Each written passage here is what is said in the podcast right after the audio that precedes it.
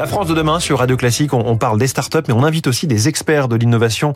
Et il y a un sujet qui me passionne ce matin. Bonjour Emmanuel Vivier. Bonjour François. Bienvenue sur Radio Classique. Vous êtes le cofondateur du Hub Institute. Dans la guerre technologique que se livrent les États-Unis et la Chine, on en était resté au blocage des exportations de puces américaines vers la Chine. Mais visiblement, cela a fini par renforcer euh, l'industrie chinoise puisque Huawei a réussi il y a quelques jours à, mettre sur le marché un, un smartphone 100% sans composants américains.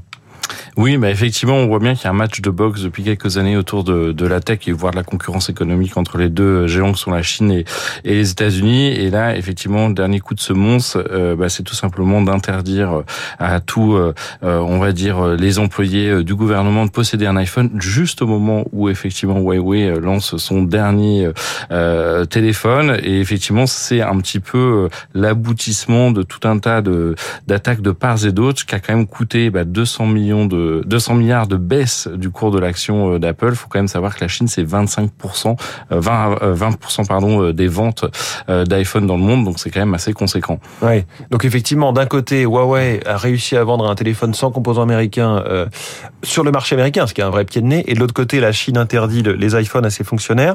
Est-ce que cette puce chinoise, qui est le cœur hein, des technologies dans, ce smartphone Huawei, est-ce que ça veut dire que Huawei a vraiment pris son indépendance technologique vis-à-vis des, États-Unis? Bah pris, enfin en tout cas été forcé à le faire puisqu'on voit bien qu'il y a une lutte euh, au niveau concurrentiel et on en particulier autour de l'IA, euh, donc l'IA qui nécessite euh, des puces et le premier fabricant de puces au monde, bah, c'est Taïwan. Donc on sait qu'il y a quand même des tensions qui sont assez importantes.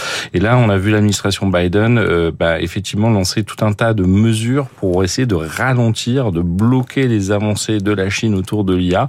Qu'on commençait par effectivement limiter euh, la, la, la, distribution de puces, euh, la vente de technologies d'un certain nombre d'acteurs, voire même de menacer les Américains qui auraient travaillé pour des usines de puces en Chine de perdre leur nationalité. Mmh. Donc on sent qu'effectivement c'est un peu tendu.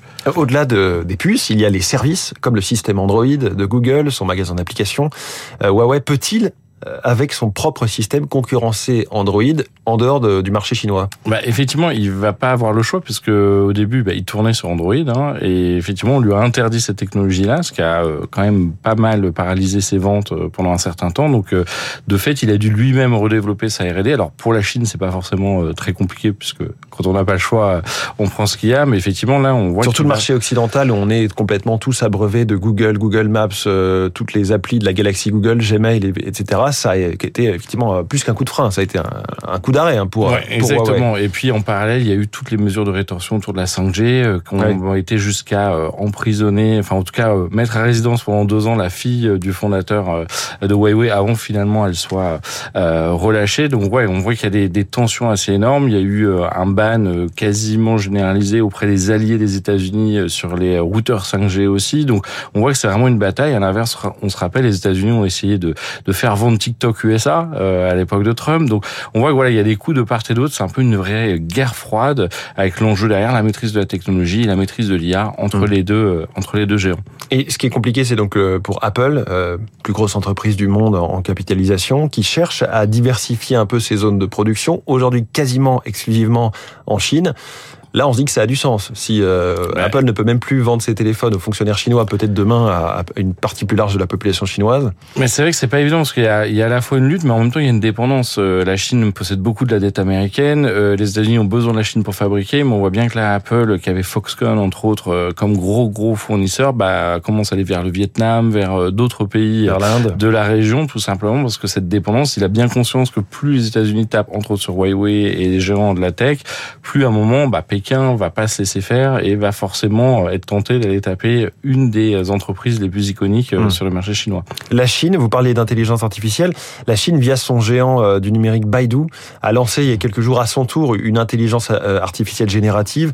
Là aussi, c'est le modèle américain, en l'occurrence ChatGPT, qui est sur le qui est sur le grill. Alors alors sur le grid, je sais pas, euh, puisque OpenAI a quand même pris un, vrai leadership euh, pour le moment euh, à l'international avec Microsoft derrière. Par contre, effectivement, en lançant Erniebot, qui est leur IA générative il y a quelques semaines, bah, effectivement, ils essaient de, de revenir dans la course, mais effectivement, sur l'IA générative, c'est pas simple, puisque c'est des outils qui permettent de créer du texte ou de l'image de manière assez créative et libre. Et ça, le gouvernement chinois, forcément, c'est pas quelque chose qui l'arrange complètement. En même temps, il peut pas se passer. On peut dire qu'il peut y avoir une intelligence artificielle générative à la chinoise.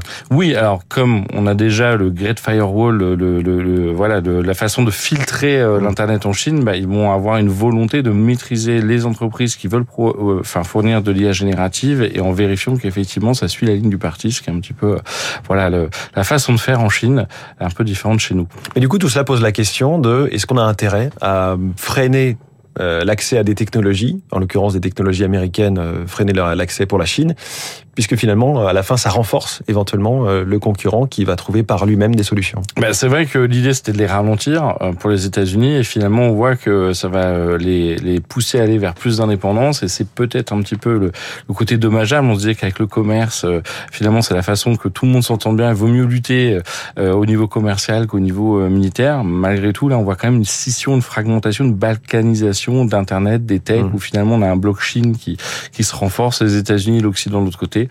Euh, donc oui, effectivement, pas évident de prévenir l'avenir. Merci beaucoup, Emmanuel Vivier, cofondateur du Hub Institute, notre invité en direct ce matin dans la France de demain. Très bonne journée à vous. Merci. Et on peut retrouver cette interview en podcast. Vous tapez la France de demain, Radio Classique.